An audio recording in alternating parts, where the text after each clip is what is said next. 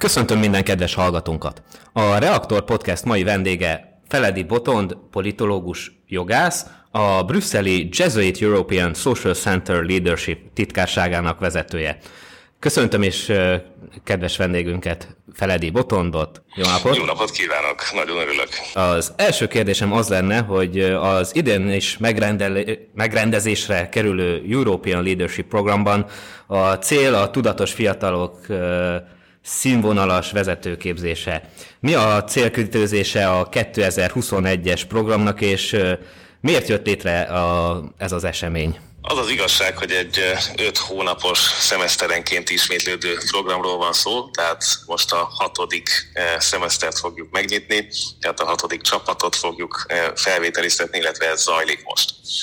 Ennek a kifejezetten brüsszeli kötődésű, jezsuita ihletésű vezetőképző programnak a célközönsége a fiatal munkavállalók. Tehát itt nem egyetemistákról van szó, hanem azokról, akik egy-két év munkatapasztalatot szereztek, és ezután valamiért is úgy döntöttek, hogy megnézik maguknak Brüsszelt.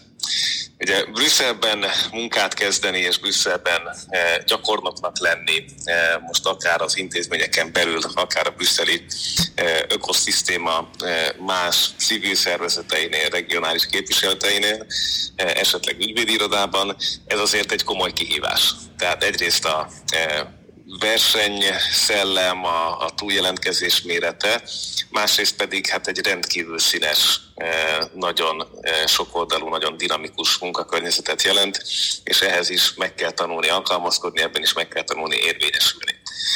De leginkább azért jött létre ez a program, eh, mert arra jutottunk, hogy a fiatalok itt kapják a legkisebb intézményi segítséget. Tehát az egyetemen rengeteg mobilitási program van, szaktanácsadás, karriertanácsadás, míg amikor az ember bekerül a munkaerőpiac világába, akkor hirtelen elengedik a kezét ezek a korábbi intézmények, és ott áll pőrén, vagy ki tudja fizetni az albérletét, vagy nem, vagy jó lakótársakat kapott, vagy nem. És arra gondoltunk, hogy itt egy ilyen kvázi szakkollégiumi jellegű, de már idősebbeknek szóró informális képzés, az egy megfelelő forma és lehetőség arra, hogy segítsük a brüsszeli szocializációt, integrációt, egyben azt a gondolkodást is, egy reflexiót, hogy akar-e ő abban dolgozni, amire az egyetem felkészítette, vagy lehet, hogy más érdekli. Tehát egyfajta hivatás, reflexiót is tudatosan segítünk ez az öt hónap alatt. Tehát akkor ez egy ilyen gyakorlatias szempontú program. Igen, abszolút gyakorlatilag, tehát nem jár érte kredit, eh, illetve hát van, akinek sikerült elfogadtatni, de csak adhok alapon, tehát nem cél, hogy kreditet hosszunk, nem cél, hogy, eh, hogy eh, mester előtt emberek már ide érkezzenek. Az a benyomásunk és az a tapasztalatunk, hogy a leadership egy abszolút tapasztalati alapú tudás, egy olyan know-how, amit el lehet lesni, amit meg lehet az embernek saját bőrét tapasztalni, de nem olyasmi, amit tankönyvekből érdemes tanulni. Tehát ilyen szempontból nagyon sok mentoring, coaching és más szemtől szemben történő oktatás zajlik, vagy beszélgetés, inkább úgy mondanám, és emellett vannak azok a összeülések, amikor Herman von Rompuytől biztosokon át Navracsics Tiborig meghallgatunk én ezt úgy hívom, hogy eh, beszámolókat, vagy eh, tanúságtételeket, eh, testimonials angolul, arról, hogy nekik mi volt a legnehezebb az ő vezetői karrierjükben, vagy vezetői pályájukon. És ezek azért többnyire a beszélgetés második órájában már nagyon komoly etikai problémák szoktak lenni, és nagyon izgalmas megoldásokkal, és ez az, ahol azt gondolom, hogy sokat tudnak tanulni azok, akik velünk vannak ebben a képzésben, de ez nem egy, nem egy egyszerű műfaj. Tehát itt kell legyen egy nyitottság, kell legyen egy érettség, és ezen az érettségen mi öt hónap alatt azt gondolom, hogy sokat tudunk segíteni, de messze nem állítjuk azt, hogy két vezetőket fogunk pályára tenni öt hónap végeztével. Sokkal inkább arról van szó, hogy öt hónap alatt egy mondjuk egy szerszámos ládát adunk ahhoz, hogy később hogyan lehet gondolkozni ezekről, később hova lehet nyúlni, amikor problémáim vannak, vagy kérdések merülnek fel. Ön szerint miért fontos, hogy jó szakemberek, tehát a jó szakemberek külön képzést kapjanak, mint vezetők? Ez a vezetés és leadership azért azt hiszem, hogy egy gyorsan inflálódó szó, miközben mindannyian így vagy úgy vagyunk vezetők saját családunkban, szülőként előbb-utóbb, vagy a munkahelyen most ez akár kisebb, akár nagyobb csapatokat jelent, vagy akár egy cserkész csapatban, vagy csak néhány asztaltársaság körül. Tehát a vezetést nem kell túl misztifikálni. Egyszerűen tisztában kell lenni azzal, hogy képesek vagyunk másokra hatást gyakorolni, befolyást tenni, és ezt a felelősséget is fel kell ismerni, ami ezzel jár. Ez az, amiben mi szeretnénk segíteni. Az is lehet, hogy valaki egyébként önmagában az életmódjával, magatartásával példamutató és vezet. Ugye, ha most nagyon-nagyon leegyszerűsítem a képletet, tulajdonképpen az influencerek is valahogy így próbálnak befolyást szerezni. Mi azt szeretnénk, hogy ez egy tudatos, egy hivatáshoz kapcsolódó, egy életcélhoz kapcsolódó, és ezáltal alapértékekhez kapcsolódó vezetés legyen.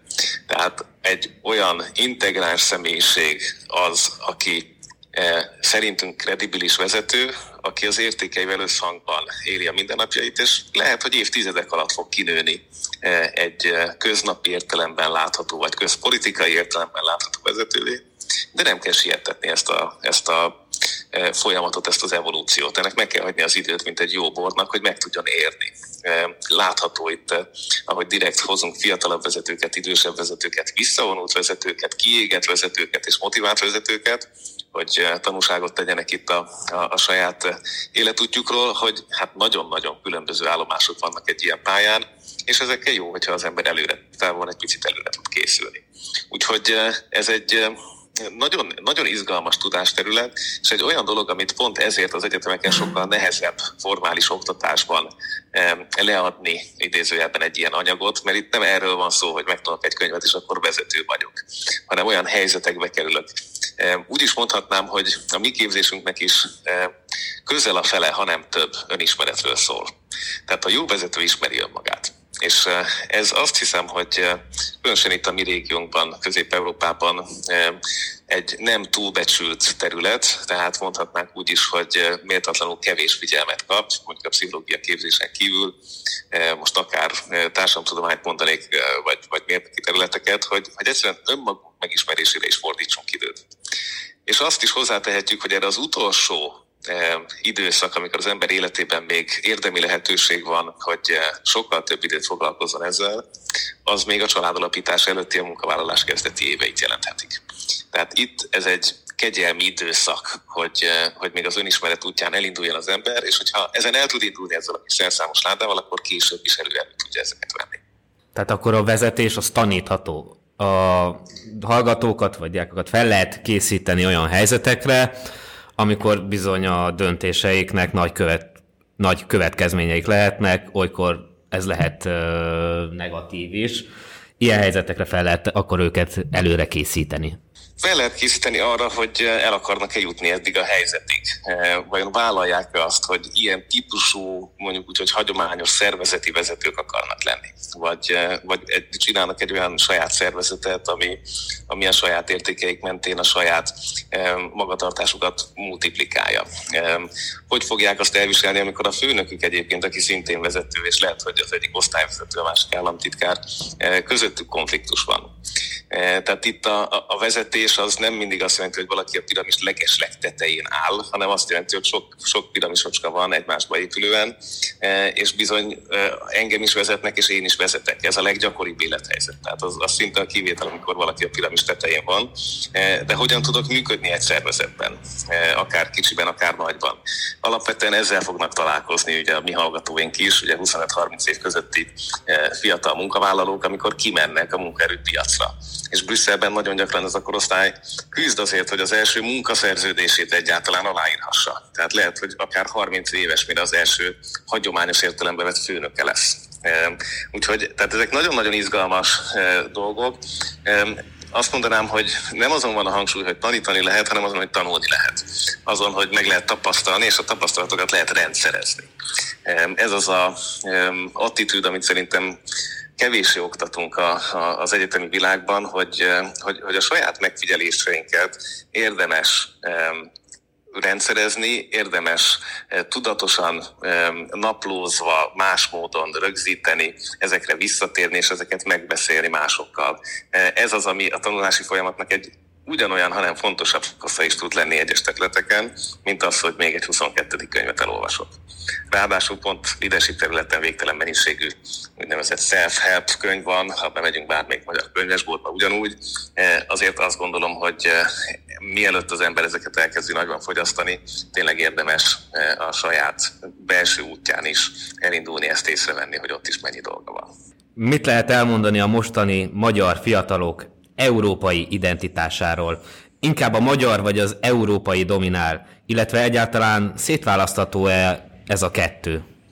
Hát erre ugye rengeteg különböző kutatás létezik, hogy, hogy milyen módon alakulnak az identitás rétegeink. Azt gondolom, hogy ez biztosan képes párhuzamosan létezni emberekben, hogy valamelyik domináns-e, az, az azt hiszem, hogy a közélet iránt érdeklődő fiatalokban elképzelhető, hogy valamelyik domináns, Ugye mi szak, mondjuk úgy, hogy szakterületre, policy területekre specializálódó fiatalokkal is nagyon sokat találkozunk, akiknél nem ez az elsődleges kérdés. Tehát mondjuk lehet, hogy a állatvédelem vagy a klímaváltozás iránt elkötelezett, és, és mondjuk ezt az egészet egy bolygó szintjén szemléli, és még, és még Európa is pici számára. Tehát nagyon érdekes módon megsokszorozódott az ilyen típusú, különböző eh, domináns identitás részecskékkel érkező fiataloknak a, a, az összetétele vagy, eh, vagy spektruma az, az, az nagyon kiszélesedett. Úgyhogy eh, tehát ez egy izgalmas dolog, és pont ezért fontos számunkra, hogy mi ezekben a leadership házakba hívjuk meg az öt hónapra a hallgatóinkat, akik kénytelenek ugye így minden vacsorát együtt tölteni, együtt mosni, együtt nevetni, együtt sírni, Eh, és ilyen szempontból nagyon-nagyon sok tapasztalatot osztanak meg maguk között is. És eh, hát ebben a, a, a magyar, európai, az olasz, európai, eh, ugye megismerhetik a többi tagállam Európához való viszonyát. Szerintem a legtöbbet a saját viszonyunkhoz Európáról azon keresztül és annak a tükrében tudjuk megtanulni, hogy más tagállamoknak milyen kihívásai vannak. Tehát ez sehol nem egy, egy diadalmenet, nem egy egyszerű történet az Egyesült Államokban sem a szövetségi szint az emberek kedvence. Tehát, hogy itt hagyományosan eh, van egy szervezet szociológiai nehézkesség, eh, hiszen egy távoli szintet látunk, eh, nem, nem az a szint kommunikál, hanem csak mi beszélünk róla. A nemzeti sajtók írják meg azt, hogy mi történik az európai térben, vagy a nemzetközi térben, a saját lencséjükön keresztül. Tehát ilyen szempontból nagyon-nagyon sok tisztázni való és felismerni való van akkor, amikor egyszerűen azt látjuk, hogy a, a Dán, a Finn, vagy a francia eh, fiatal egyébként ugyanúgy mennyi kérdéssel érkezik meg, amikor az unióról beszél, gondolkozik, de mégis észre tudjuk venni azt, hogy van-e nekünk saját magunknak hivatásunk ezen a területen, vagy nincs. És, eh, és volt olyan hallgató, aki azt mondta, hogy bizony ő visszatér inkább a, a, a tagállamba, és hazájába fog dolgozni, azzal együtt, hogy megismerte egy picit jobban Brüsszelt, és van, aki pedig beleszeret egyszerűen ebbe a műfajba, és tervei ellenére kint ragad az európai fővárosban. Úgyhogy azt mondanám, hogy nem kell fetisizálni ennek a kettőnek a viszonyát, mert egy sokkal-sokkal színesebb identitás mátrix az, ami, ami, hogyha az ember ad időt magának, akkor felismeri, hogy hát itt ehhez még rengeteg dolog hozzájárul, és a, a történelmi olvasatok mellett még számos olyan olvasat van, leginkább a jövőbe tekintő klímaváltozás, kiberbiztonság, fenntartható fejlődés, mezőgazdasági termelékenység, ami, ami egészen más olvasatokat is lehetővé tesz, akár regionális szinten, tehát nem muszáj rögtön európai szintre ugrani mit gondolunk csalóközről, mit gondolunk, eh, ugye a Tiszán hányszor vonult le olyan szennyezés, ami regionális együttműködést tett volna eh, szükségesé, vagy hogy ebbe gondolkodjunk, hogy egy folyó gyűjtő területe az az, az egység. Eh, úgyhogy azt, azt hiszem, hogy itt nagyon-nagyon izgalmas évtizedek jönnek, és a fiataloknak nem lesz könnyűbben tájékozunk, de pont ezért az ilyen és hasonló programok szeretnének ebben orientációs pontokat nyújtani, hogy, hogy, hogy tudatosabb döntést hozhassanak ezekben. Tehát, hogy ön is említette, itt nem csak a tanároktól lehet tanulni, hanem a diákok a különböző nézet, pont, nézőpontokat, világszemléleteket átadhatják egymásnak. Ön szerint a magyarok a külföldi diákoknak mit tudnának így adni? Rengeteget, rengeteget. Tehát ugye eddig szinte minden egyes szemeszterben volt magyar hallgató is, általában magyar szakkollégiumokból érkeztek és találtak meg minket, és ezek a hallgatók ugyanúgy részt vettek ezekben a beszélgetésekben, ugyanúgy közreműködtek a, a házon belüli vitákban. Mondanom se kell, hogy itt, itt a környezetvédelmi NGO-któl a, a adott esetben a, a Fidesz néppárti delegációjáig mindenféle helyeken dolgoztak, és, és ezeket a szempontokat be tudják hozni a vacsorasztal mellé. E, és akkor meg tudják hallgatni azt is, hogy, e, hogy vannak más delegációk, akiknél e, éppen voltak feldolgozandó ügyek, vagy nincsenek, hogy, hogy a NATO-ban miben más a, a tagállamok közötti együttműködés szintje, mint az EU-ban, amikor éppen a NATO-ról is érkeznek hozzánk emberek. Tehát a, a magyarok azért egy olyan izgalmas közép-európai perspektívát tudnak hozni, amire abszolút szükség van. Tehát nekem az egyik személy szerinti elhívásom ebben a történetben az pont a kelet-nyugat párbeszéd erősítése. Tehát, hogy hogyan tudjuk érzékeltetni azt, hogy a, a posztszovjet térségben, amiben a magyar tapasztalat egy speciális tapasztalat, e, nyilván összehasonlítható a szlovákkal, lengyellel, de látjuk, hogy 30 év alatt ezek más utakra mentek, e, hogy, hogy, hogy ezt el tudjuk magyarázni, hogy, hogy mit jelent nekünk. E, a demokratikus intézményrendszer, e, mi az, amiben máshol vannak a hangsúlyok. Erről meghívunk előadókat kifejezetten az európai memória szerepéről, arról, hogy ez a vasútkönyv mögött hogyan alakult és fejlődött, és ez miért lett különböző mondjuk Nyugat-Európától. Tehát ezekben igyekszünk is kifejezetten, hogy úgy mondjam, provokálni a párbeszédet a hallgatók között, mert nagyon-nagyon sok hasznos felismerés születik e közben. Szerte a világban rengeteg olyan magyar vezetővel találkozunk, akik már nemzetközi, komoly nemzetközi cégeknél felelnek projektekért. Mik azok az alapértékek, amik miatt ők ilyen gyorsan az élmezőnyben találják magukat? Tehát nagyon nekem nehéz, de általában is nehéz szerintem nemzeti karakterű vezetésről vezetésekről beszélni, ennél még Magyarország is egy sokkal nagyobb ország, ahol, ahol Szegedtől, Debrecenig, Szombathelytől a, a, Mátráig nagyon sok színű közösségeink vannak, nagyon sokféle egyetemmel, még Pest és Buda között is ugye a magyar, magyar egyetemisták szeretnek különbséget vonni. E, tehát ilyen szempontból nem biztos, hogy egységes e, tipológia az, ami, ami érkezik. Az mindig egy érdekes kérdés, hogy ezek a sikeres vezetők egyébként mit adnak vissza. E, alapítanak-e itthon valamit, tanítanak-e itthon, beszélgetnek-e itthon, elmondják-e azt, hogy ők mit látnak a világnak abból a szeretéből, e, amire ők belátást nyertek a vezetői szerepük által.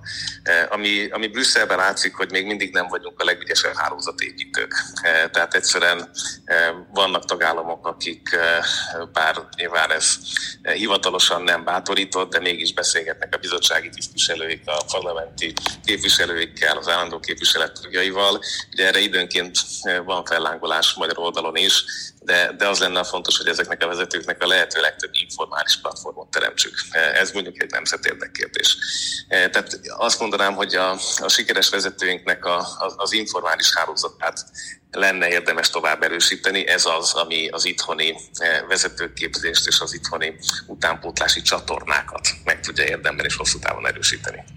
És ön szerint ez a program ad olyan skilleket a hallgatóknak, ami segíti azok a, a hallgatókat ahhoz, hogy így gyorsan vezetői, kimondottan magas vezetői pozícióba kerüljenek? Ugye ez a program egy informális program, tehát a hallgató azt kap meg belőle, amit beletesz. Tehát ezt el lehet úgy is végezni, hogyha valaki, nyilván ennek nem örülnénk, és ezt próbáljuk szűrni, de, de meg tudja csinálni a programot anélkül, hogy, hogy a saját tapasztalatát érdemben felépíteni, de ha hajlandó az energiát erre ráfordítani, eh, akkor azt látjuk, hogy voltak olyanok, akik sikeresen a eh, Young Professional programba bejutottak, pedig ugye ez talán a legkompetitívebb Európai Bizottsági eh, fiatal versenyvizsga, tehát ide is jutottak be hallgatóink, ráadásul magyar is van köztük. Tehát ilyen szempontból, aki hajlandó ebbe beletenni, és, és ezeken a találkozókon részt vesz, és kihasználja ezeket a platformokat, akkor adott ez a lehetőség. Nincs rá garancia, Brüsszel rendkívül dinamikus város egyik napról a másikra nem csak a Covid miatt tud megváltozni. Ugyanakkor vannak hallgatók, akik arra jönnek rá, hogy a hagyományos értelemben nem akarnak klasszikus vezetői posztot, vagy éppen nem akarnak beülni egy 30 ezer fős Európai Bizottságba egy embernek, hanem inkább kicsi, de látható vezetők akarnak lenni. Ugye úgy is mondhatnánk, hogy nagy halak egy kis akváriumban. Úgyhogy inkább azt mondanám, hogy, hogy a tudatosítását a vezetői szerepnek azt szeretnénk segíteni, nem pedig azt, hogy, hogy rögtön és nagyon gyorsan pozícióba kerüljenek. Nem is biztos, hogy ez szerencsés. Tehát pont az előbb emlegetett érés szempontjából azt mondanám, hogy, hogy meg kell tisztelni a magunk fejlődését azzal, hogy adunk időt annak, hogy letisztuljon, leülepedjen a saját szándékunk, a saját hivatásunk tisztázása, az irányainak a felismerése, és akkor sokkal boldogabb vezetők és sokkal kiegyensúlyozottabbak leszünk, amikor elérjük ezt a vezetői pozíciót. E, ez pedig meghatározhatja a környezet, a világpolitika, e, és nagyon sok minden más olyan tényező, amire nem biztos, hogy direkt hatása van, akár a jelentkezőnek, akár nekünk. Tehát akkor ez egy jó ugródeszka annak, aki karriert akar építeni. Ön mit szokott tanácsolni azoknak a tanítványainak, akikben látja a vezetői potenciált? Az az igazság, hogy én minden tehetséges tanítványomnak is ebbe azért mondjuk úgy, hogy aki, aki szorgalmas és kíváncsi, az, az, az már szinte a tehetség kapujában áll. Szoktam tanácsolni, hogy menjenek el, nézzenek körül, hasonlítsák össze a pályájukat más policy területekkel, más tagállami tapasztalatokkal, más nemzetközi és regionális szintekkel, tehát a lokális, az önkormányzatitól az európai nézenek körül, vegyenek illatmintát, hogy, hogy mik történnek ezeken a helyeken, és utána próbálják elképzelni magukat, hogy nem életre szóló döntést hoznak, de mondjuk legalább évekig szóló döntéseket hoznak, hogy ebben komfortosnak tudják érezni magukat. Tehát inkább bátorítom a hallgatóimat, gyakorlatilag mindenkit, hogy, hogy, hogy merjék ezeket tesztelni. És csak azért nem kell vezetőnek menni, mert, mert, mert ez folyik most sok helyről, hogy hát ha valaki nem vezető, akkor nem is ember. Ez így szerintem abszolút nem igaz. Hihetetlen jó szakemberekkel lehet kint találkozni, akik, akik, hogy úgy mondjam, többet tesznek bele a csapatba, mint néha egy-egy közepes kvalitású vezető. Tehát a, a szakemberek megbecsültsége, a csapattagok megbecsülése szintén a vezetőnek egy olyan fontos képessége, amit, amit hosszú évek alatt fog felismerni, és jön rá, hogy, hogy lehet, hogy jobban függ néhány nem vezető kvázi beosztottjától vagy szakemberétől. Úgyhogy inkább azt, azt mondanám, hogy bíztatom, hogy mindenki a puzzle a saját komfortos helyét találja meg, és ha szeretne vezetni, akkor erre, erre biztos, hogy lesz lehetőség az életben. Nagyon hosszú azért az a 40-50-60 év, amit munkával tölthetünk, és ez alatt biztos, hogy lesznek lehetőségek. Tehát nem kell görcsösen eh, rárajtolni egy 32 évesen eh, legyek vezető rögtön, vagy hogy kívülről azt higgyék, hogy vezető vagyok, közben pedig csak névjegykártyám van. Tehát ebben nagyon sok csapda helyzet van, eh, amit viszont pont a személyiség egészséges fejlődése miatt lehet, hogy érdemes tudatosan fejleszteni, és nem pedig a, a, a mm, mondjuk úgy, hogy nem organikus lehetőségek között ugrálva, hanem hagyni, hogy az organikusan is szépen fejlődjön ki. Remélem, hogy ezzel valamennyire e, tudtam válaszolni a kérdésre. Visszatérve a European Leadership programra, ön ezt egy jó ugródeszkának tartja akkor? Abszolút, igen. Tehát a, a, a sikerünk az, az látható. Ugye most nem mondtam eddig számokat, de e, nagyjából 48% és 52 százalék között van az, aki úgy hogy Brüsszelben marad, a többiek visszatértek a tagállamba, tehát nem lehet azt mondani, hogy egy agyelszívó intézmény vagyunk, aminek nagyon örülök. E, az külön érdekes, hogy nem ugyanaz a 48 százalék maradott velünk, aki az elején ezt így gondolta, tehát az emberek láthatólag tényleg reflektálnak a saját küldetésük, elhívásuk kapcsán. És az is látható, hogy 80 és 90 százalék közötti az, hogy a program befejezése utáni két hónapban munkahelyet tudnak-e szerezni. Akár a tagállamban, akár Brüsszelben. Tehát ilyen szempontból azért azt kell mondjam, hogy az a hálózat, amit köré építettünk a programnak, ugye a, a, az esti beszélgetésektől a mentor hálózaton át, ami abszolút mondjuk úgy, hogy top vezetői szintű mentorokkal beszélgethetnek a, a karrier tanácsadás szintjén, míg a kócsok, akikkel találkozhatnak, e, ez e, sokkal inkább a, a jezsuita háttérből érkezik. Ez mind-mind segíti azt, hogy ha tudatosan teszik fel a kérdéseiket, akkor megtalálják a, a következő embert, akivel nekik még érdemes beszélni. Úgyhogy ilyen szempontból egy nagyon-nagyon jó platformnak tartom a programot, ami hát nagyon sok szempontból hiánypótló Brüsszelben. Tehát az, hogy hogy sokféle fiatal egy helyen nem politikai ideológiai szerint, nem szigorú értelemben vett vallási értelemben. Nyilván a jezsuita hát azért van, akinek csalogató, van, akinek kevésbé, de volt mindenféle hallgatónk, úgyhogy, úgyhogy egy nagyon jó párbeszédre nyitott társaság az, aki, aki a végeredményben beköltözik, és végig tud öt hónapot csinálni, és egymást is tudják erősíteni, nem szólva arról, hogy az az alumni hálózat milyen hihetetlen dinamikus, aktív és szintén segítőkész egymás irányába. Köszönjük szépen Feledi Botornak, hogy válaszolt a kérdéseinkre. Nagyon köszönöm a lehetőséget, és hát mindenkit biztatok, hogy a honlapunkon nézzen utána, hogyha érdeklődik, és személyesen is nagyon szívesen segítek eh, bármilyen jelöltnek eh, innen a eh, magyar, magyar területekről, hogy a kelet-európai színekben mi is mindig ott tudjunk lenni. Kedves hallgatóinknak pedig köszönjük, hogy meghallgattak minket. Kövessétek továbbra is a Reaktor Facebook oldalát, a podcastjainket meghallgathatjátok Apple Podcasten, Spotify-on vagy YouTube-on is. Sziasztok!